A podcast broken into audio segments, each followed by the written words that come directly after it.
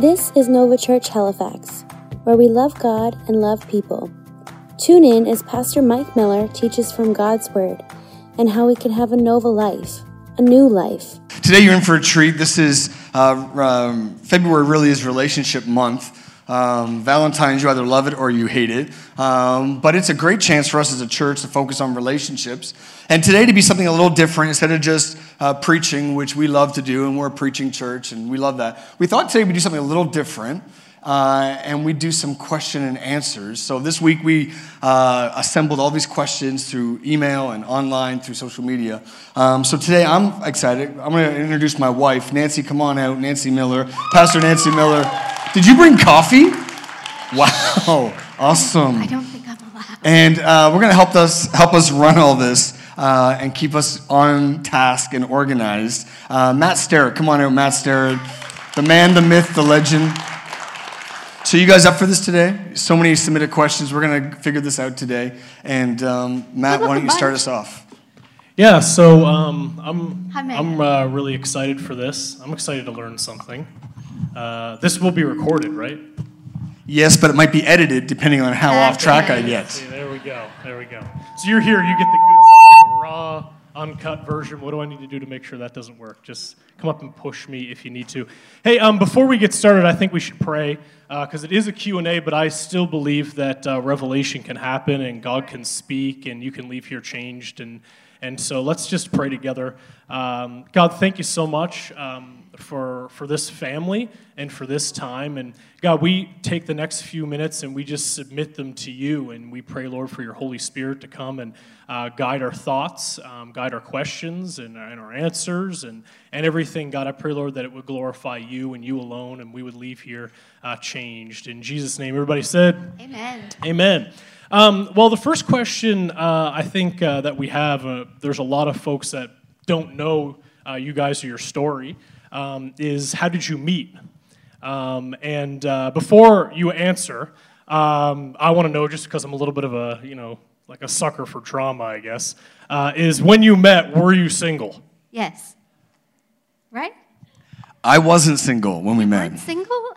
This baffles me. How did I not know that? You knew it because you were just mesmerized when we met. You had a case of the Thriller Millers when we met. That's Uh, I was dating somebody, um, just dating, and they lived far away. And when we met, there was nothing more. I, we met at an airline counter. Yeah, I was I checking in for a flight, and she turned red when she saw me because she knew. She knew the man of her dreams had just Not come, true. come to rescue her from Newfoundland. not true at all. I rescued her from Newfoundland. She would have married a crab fisherman. Nothing wrong with that. Uh, but the life you see today is because I did a missions trip to Newfoundland. Um, the language barrier was tough, but that's where I met. That's at an airline counter. You were working for an Uh, airline. It's, it's true that And I I was was, dating red, someone but the reason I was red was because my coworkers thought he was cute. And I was You just didn't? trying to help out your brother, and I was trying to check you in and get you a great you were checking me out, is what you were doing. But everyone kept teasing me. But that's how we met. Um, I and actually- And how, how long ago was that? uh, like we, uh, 20 years. 'Cause we married 19 years in May, Yeah, so 20 years ago. yeah. You So we met in Newfoundland, years. on the island of Newfoundland, island of Patmos. Island Guys, of we're only Newfoundland, yes. 43. Ish. Okay. We turned 44 All right, all right, this next year. one. Um, what's one thing most people don't know about the other when it comes to relationships? You're up. My gosh, you're a man of mystery. Um, what don't they know about you? Um, you don't like to eat. You, you, he, you guys, no joke.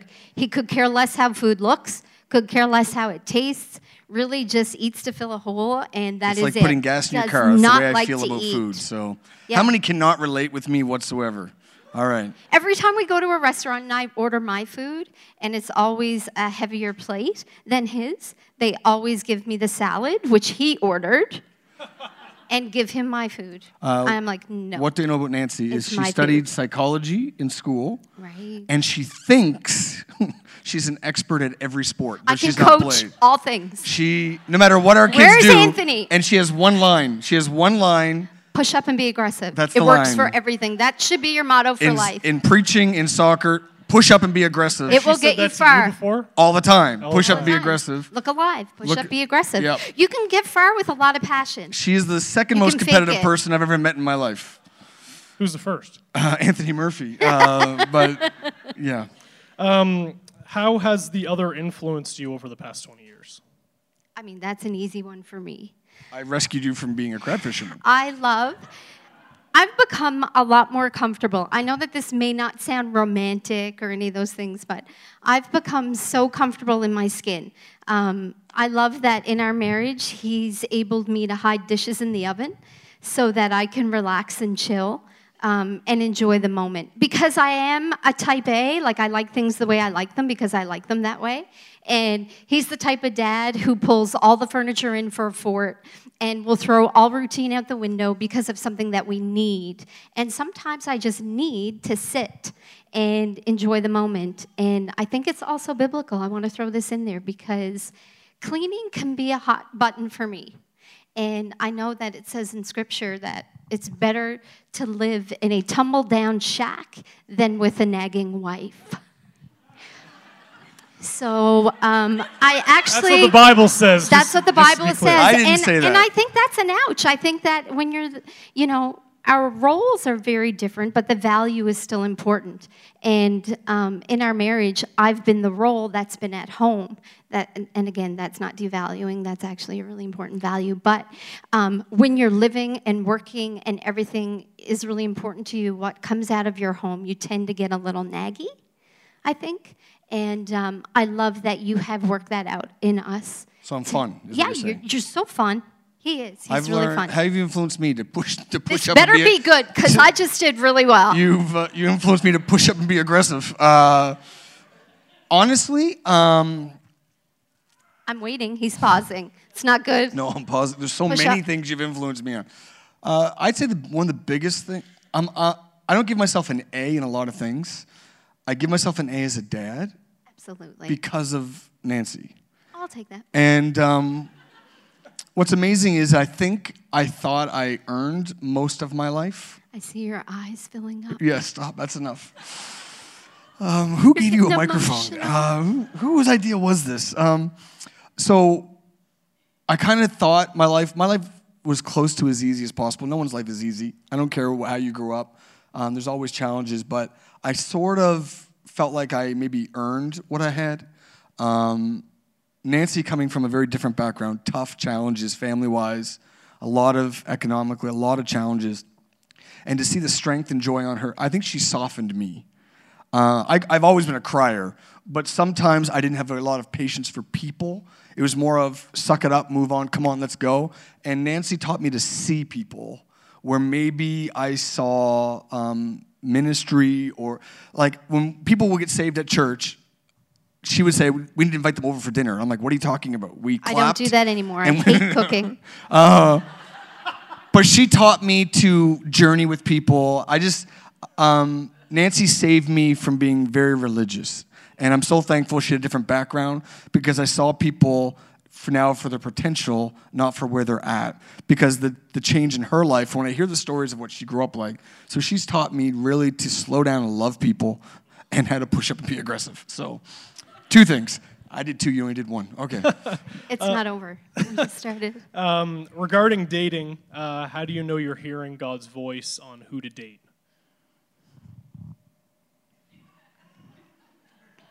Well, I was dating someone when I met you, so I'm not going to answer this. I think that um, I think it's so great that you seek first the kingdom of God, and these things will be added to you. And um, I actually journeyed in my dating life without a relationship with God, and did my best. Kind of kept throwing things at the wall to see what would stick, um, but always fell short. Lost some purity in the meantime. Um, got a little heartbroken, um, a little bit damaged, and uh, I, I love that you do want to seek God out first. And hearing His voice is, you guys, not this audible big cloud of thunder, but it is uh, reading His Word. It is a light unto our path, and um, when I tapped into that connection with God, I started seeing His best for my life. And I started seeing what I would like to find in someone I was going to partner with that had the same characteristics. And you're a mighty man of God. And I'm so grateful. All right, you're crying now? Yeah, I am though because I I've journeyed on the side of not having God's guidance and then and it was a real moment for me because it was in my late teenage years. Yeah.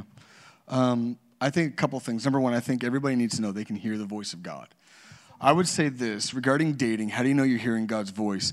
If you're waiting to learn how to hear God's voice for the big decisions, you've waited too long.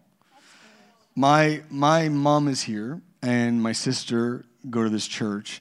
And it's interesting, I know my mom's cough even in a dark room. Why? Because I've spent so much time with my mom. When she clears her throat, I can tell you exactly where she's sitting. My sister, well, the way she scratches her arm, I know my sister because I grew up with my sister. Um, I think if you learn how to hear God's voice, and I believe you need to learn to hear God's voice. If you go in scripture, Samuel didn't know God's voice. He thought it was Eli, his mentor. He had to learn early I think if you learn God's voice early, because I think the second biggest decision of your life is who you're going to marry. The first one is what you're going to do with eternity. But the second one is who you're going to marry. And I think that's a big deal to test God's voice. And I think early, that's why I think the teenage years is so important and new in your faith, no matter what age you're at, is you learn to hear God's voice going, okay, that might have been my emotion in that one, or maybe that was being influenced. That's one thing I would say is hearing God's voice is learning early. The second thing I would say is I think we make it really too over spiritual that God's going to come down and say, marry this one. I think I don't think we need God's voice if we already have His word on the basics. There are some fundamental basics that I don't need to hear God speak on. For example, I tell young adults, especially this, you, you work on your marriage when you work on you. And I've rarely seen people marry someone unless there's something outside extraordinary, like finances or fame. But average people, I rarely see someone marry someone crazy educated if they're not. I rarely see someone really driven in life and someone that's lazy. I rarely see someone in amazing physical health date someone who's not doesn't care about their health. Why? Because you attract what you are. And I think if you saying, "Hey, I want someone who loves God, love God," If you want someone who puts um, God first and his church and, and finances, then do that. If you want someone that has character, be one of character. If you don't want to date somebody who sleeps around and is flirty, then don't be that person. And I think if you have the basics of, I'm looking for someone who works hard, which doesn't sound really sexy, but can I be honest? One of the best things ever, um, how I know God blessed me, is I married someone who works hard. I've never had to convince her to get out of bed and go to work, to lean in, to push up and be aggressive. And most of marriage is not date night. Thank God for date night. Most of marriage is, is working together, whether it be kids or no kids, building a life. It's work. Um, and it's fun, and you're building something together.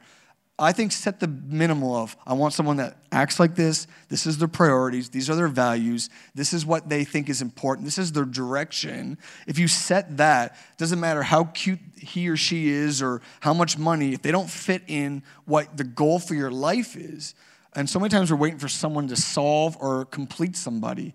I think you get a vision for your life, a plan for your life, and really simple. If they don't line up with that, they might be going the right direction, but a different path and they might not be yours. And sometimes, I remember one guy, he wanted to be a, a, missionary in Africa. He was dating a girl that wanted to be a business person in Toronto. I remember thinking, you both love Jesus, but you have two different plans for your life. This ain't gonna work. And they were frustrated. I think for me, number one, know who you wanna be, know the minimal, so you don't need to wait for God's voice of what you're looking for, and then learn God's voice early. So when it comes to the big things, you're not questioning, is that God? You've proven, tested, and know it early on for the big things for me. Yeah, that's good. Just to add real quick too, because there are a lot of voices. They clap for me. You're so. That's one nothing on that one, by the way. I'm up two already. We're not competing, right? Push up and be aggressive. It's okay. Um, I, there are voices. Um, there's silent voices. There's social media. There's movies. There's romance books. Um, so again, don't be naive to think, oh no, they'll just figure it out parentally be that voice. Coach them along, encourage them, let them know what the standard is. Get into your Bible so that you can hold that standard out when they are in the midst of so much voices, so many voices. And um, you be that front line. Last thing I'll add is there's two people you can never argue with someone who's heard God and someone who says they're in love. Tricky, tricky. Never tell somebody that God told you that you're going to marry them because that puts them in a corner. Yeah. I've, I've seen that over the years. God told me I'm going to marry that girl. Oh, don't tell her that because you can't argue what God said. And I'll even say, like, sometimes I'll, I'll say, I think God's saying. Um, because people have free will, right? So I think you got to be careful throwing that word around. God said I'm going to marry that person, uh, but I do think you can know God's voice and learn it early. Yeah. Um, next one is uh, how do we deal with divorce uh, and remarriage in light of Matthew 19:9, um, which uh, Jesus is is answering a question from his disciples. If they're asking, "Hey, Moses said this. What do you say?" And uh, what do you guys want to say about that? If someone's yeah, asking that question, it either means they are potentially going through a divorce, they've gone through a divorce, or someone they're connected to is going through a divorce. Uh, this is a tough one, eh? Yeah, and that's what I want to say. You know, one one question again opens a big dialogue, and in a room full of ages and stages, um, again, this is a discussion. We by no means pretend to have the answer. What did you say last night? It wasn't we question can respond. It's question more yeah. co- uh, que- uh, questions and Responding. Conver- and conversation. Yeah. We don't say right. there's always answers. Um, Matthew 19, 9, Jesus says there's ground for divorce for adultery. Uh, it also says, I think it's Ephesians 4, Paul's talking about that if one person is an unbeliever and they abandoned, are the two grounds for divorce. Um, it's interesting, Jesus then takes it further because he says if you commit adultery, it's grounds for divorce. But then in another passage, he says adultery is not just um, stepping out and um, having um, sex with someone that's not your spouse. He says if you think it, it's the same as adultery.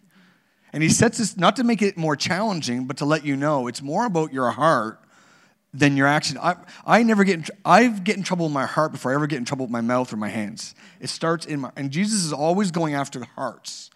Um, I think what they're saying in this passage, again, is the very heart of it is that divorce shouldn't be an easy decision and it shouldn't be on the table as your first option.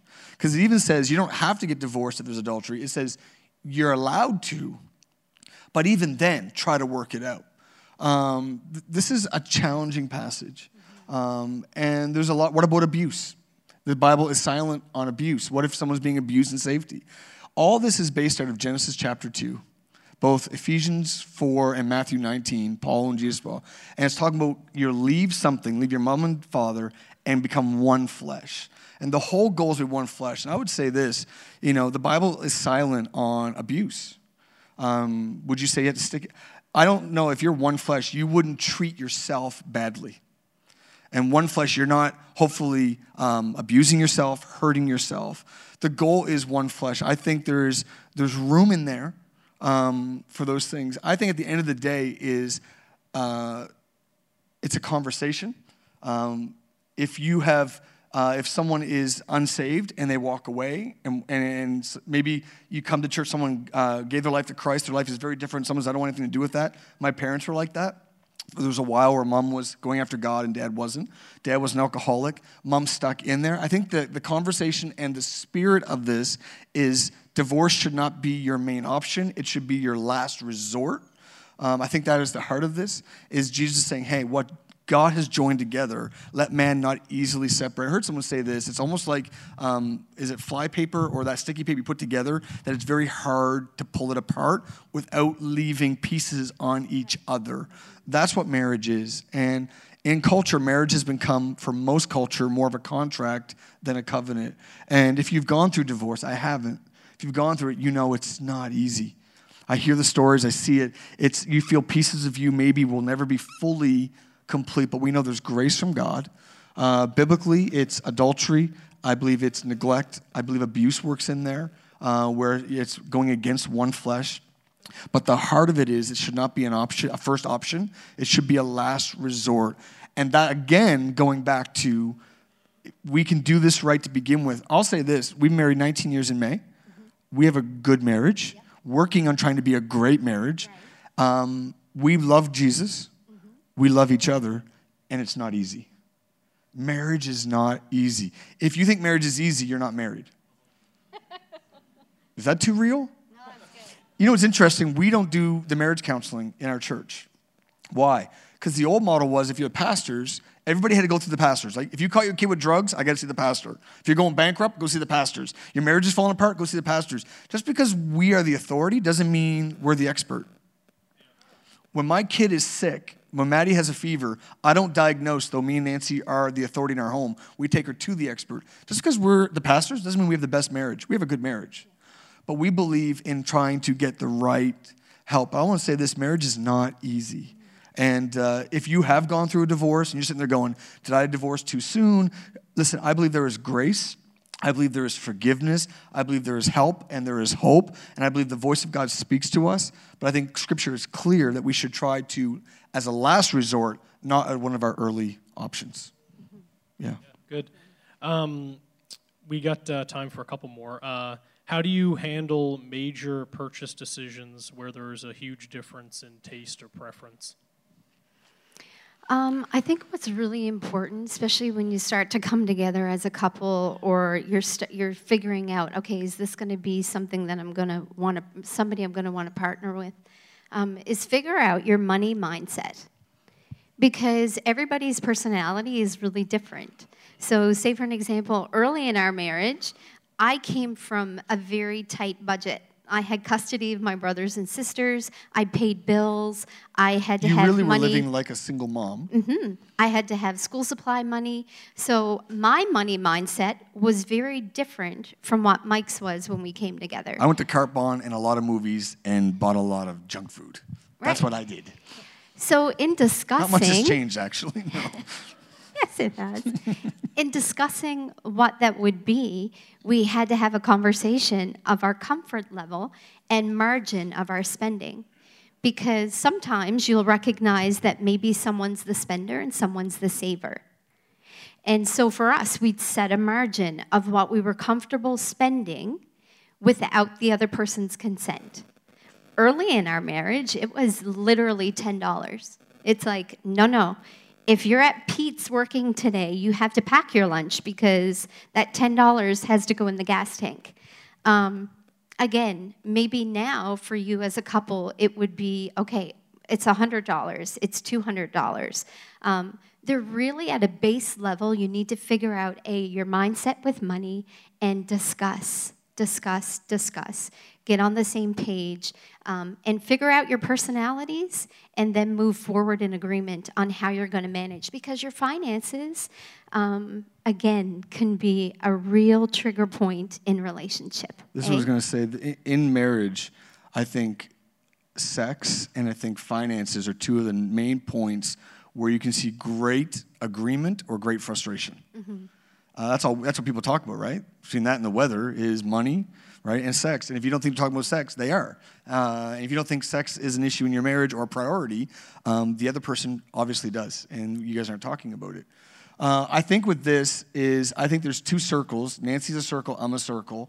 There's some things that I don't have a preference on. There's some like for example, Nancy never had a preference on what car we drove. I could have cared As long less. as it was safe, reliable. If I wanted a Honda matter. or Toyota, if I wanted a Ford, if I wanted, she didn't care. She didn't care about the color. That was in my circle. There's things she wanted. She's like, hey, I really like this style of design for the house. I like this. I think the kids should be do this activity. I'm like, "Uh, whatever. Where there's conflict or opportunity for frustration is where those circles overlap, and that overlap is where you see potential for conflict and things that you're both passionate about. I could care less if that picture is in the center of the wall or the left of the wall. I don't care if we have, an, if we have a brown coach or a white coach. She doesn't care what color our car is, but there are some things that we're both passionate about. It's like, no, I want to spend that money on this. Well, I thought we were saving for a vacation. Well, I think we need some new furniture. Again, communication's everything. The one rule we have is when in doubt, leave it out most things, time is not the enemy. And if you have to react quickly, like we have to buy this, we have to do this, we usually sit on things for a while and let the emotion come down, let and think it through. Um, so for us, uh, we give it time so that it's not a reactionary thing; it's a responding thing. And then again, we try to prefer the other, going, "Why do you? Why is this so important to you that we have this? Or why is it important that we get away and go here?" And again, it comes back to communication for us.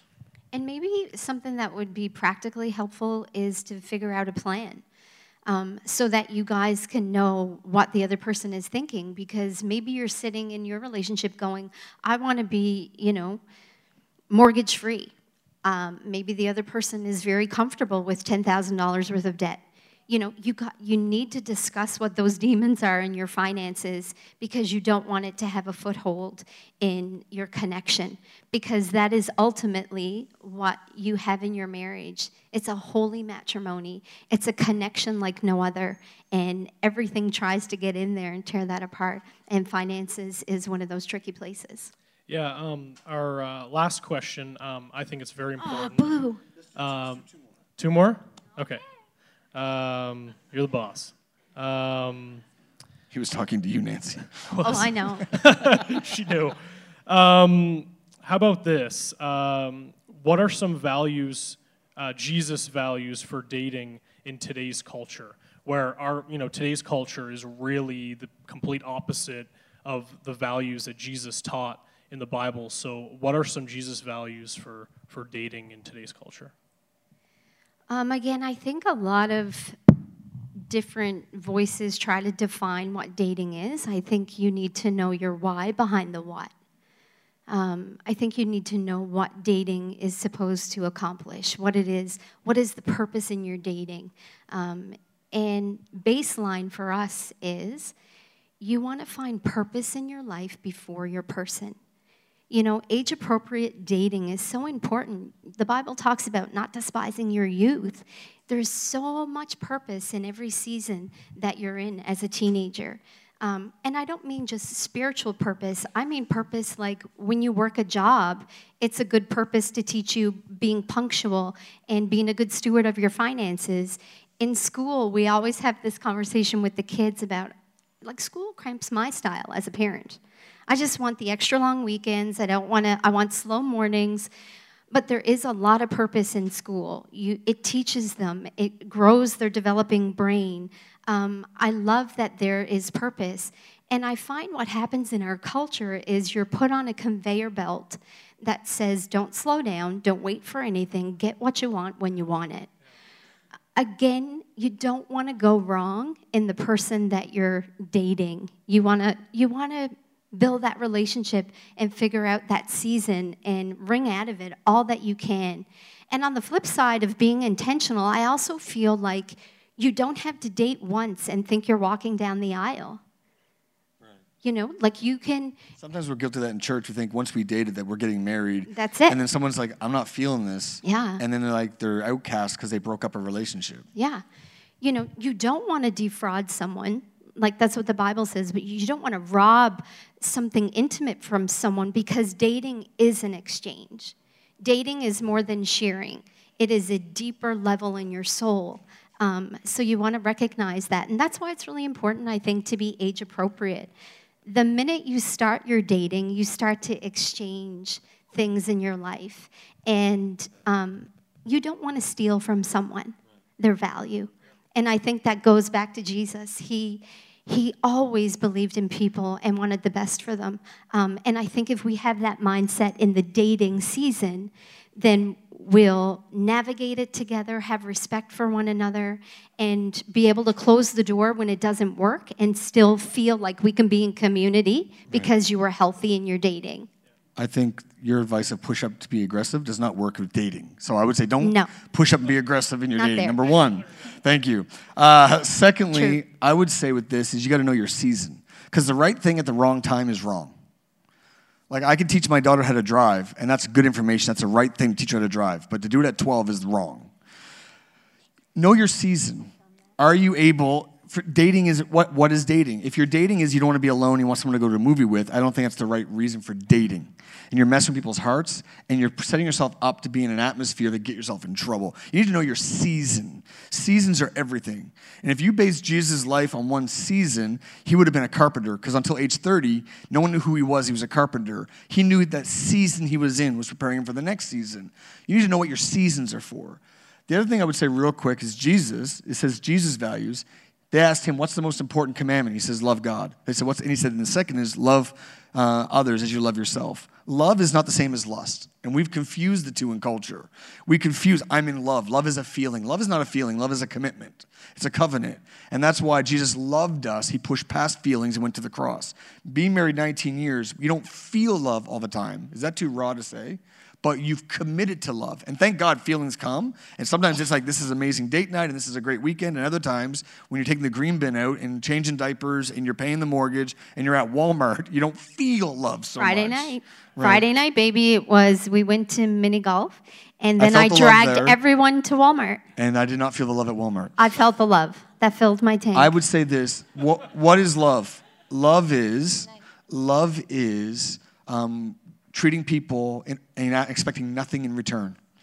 Lo- love, culture says love is swiping left, swiping right. If they look good, then you're interested.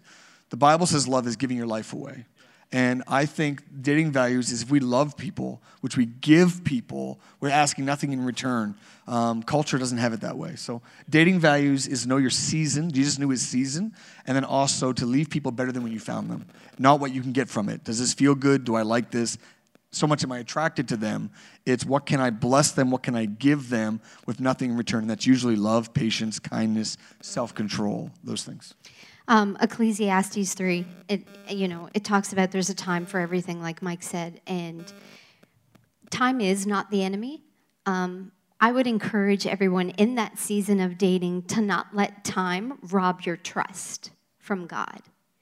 Because we hear that conversation a lot. Um, a lot of the questions that were asked kind of tied under the same meaning of how do I wait? How, how do I be patient? What, what do I do in this time? And that's what I would say because, of course, in Ecclesiastes 3, it says there's a time for everything, like Mike mentioned.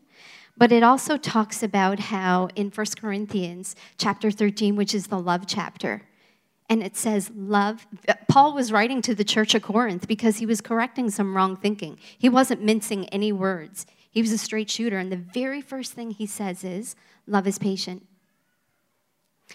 That never changes because sometimes in our marriage is not what I do to show love, it's what I'm being. And sometimes I've got to be really patient. Right, Mike?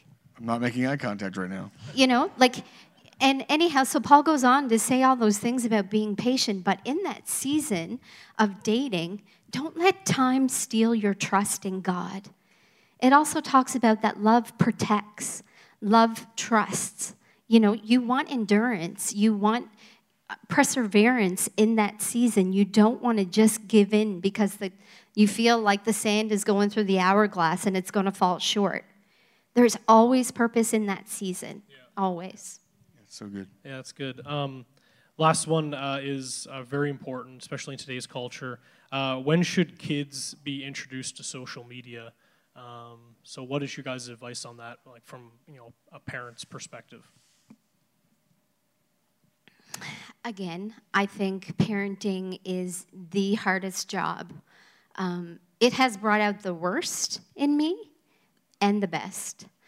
I feel like we've added a new dimension by introducing social media. Hey, I feel like it's another string to pull on and and put a perfect tension on, and it has a lot of friction on it. Um, for us in our home, and again, this is a discussion. Everybody is different. I think you have to know your kids. I think we're always a measuring stick of oh, I think we're off here. Let's reel it in. Um, but I go back to Jesus, and most importantly, I think it was human connection that he longed for and created us to have. I feel that tension with social media being just content. Um, I feel like it is the front line to our kids' hearts because it's right here. And there's a lot that they have access to. So, what I would say is be mindful that their little selves are actually humans, but yet we've given them a road that's a robot. Um, God's design, again, is human contact, it's human connection. In our home, we, it's a constant battle of it's too much, turn them off. Um, even with the TVs, I found it's a little different because at least with TVs, it's on, you, your sensories are working. I like when human connection can think, see, feel, smell, touch. You know, I like when I can see Josh and Maddie laugh at a show. I can hear what it was they're laughing about. Um, again, I could go on forever, but also put your mic down. And also, I'm I just find, trying to push up and be aggressive. I find that we, um, loneliness is on the rise. Loneliness is on the rise, and I can't help but think, you know, we talk about marijuana, but their little developing brain, I don't think we were even tapping into what this is doing. And it's hard for adults to police this. Mike and I are always holding each other accountable. That'll tweet. I didn't get it. It's a social media joke. Okay, Okay. but in any case, um, I'd like that. we always, we do. It's always a tension that we're trying to manage because I feel like all of a sudden it's an extra thing in the room that takes our attention away and, le- and kind of creates a less human connection when I feel like God actually designed us to have human contact and relationship. And um, I would say that we have held off for, for a long time. Schools now, I'm not saying it's bad. I'm saying that, you know, you just want to watch it. You want to be, be careful. That's good. And Barney, he would say in that show, because kids used to watch it, saying be careful means I love you. And always have that discussion and know what's happening. Did you just quote Bernie in I church? did because he did. He would always say, "Be careful" means I love you, and "be careful" doesn't mean that you're a worry wart. Be careful means just I love you and and I care about your heart. Um, as we close, I would just say this. When I was growing up, you compared your life with the people on your street. They got a new bike, you wanted a new bike. Where'd you go on vacation? You went to PEI, we only went to Atlantic Playland. You compared with people in your influence circle, church, school, neighborhood. Now it's global. And I do find comparison decreases satisfaction. And what's happening that. now is people would get together on the weekend in youth group or in church, and you would hear about it Monday morning going, Oh, I wasn't invited to that? Oh, was it fun? Cool. And Monday morning, you'd, be, you'd wrestle with, I wonder why I wasn't invited. Now, what's happening is people are dealing with it live time. All of a sudden, they're home and like, oh, people are all at the same place doing the same thing. Why wasn't I invited? And now they're spending more time seeing what they're missing instead of going out and doing something with their lives. And I think dissatisfaction is tied to comparison. And these are only a tool, these phones and social media, but it's live time comparison. All of a sudden, my coffee isn't as cool as someone else's coffee took a picture of. My relationship doesn't look as active as fun um, as someone else's. My home doesn't look as modern. My vacation wasn't as fun. And I think somewhere comparisons come in through social media. I think you need to know what it is. And the last thing I'll say is we refuse to have conversations with people that say, hey, I saw online, why weren't we invited? Your kids had a party. Why weren't we there? I stop them every time because I refuse. It's not real. It's a filter. And people everywhere I go say, "Hey, Nova Church is doing awesome. I followed it online. And I'm like, it's real, but it's filtered.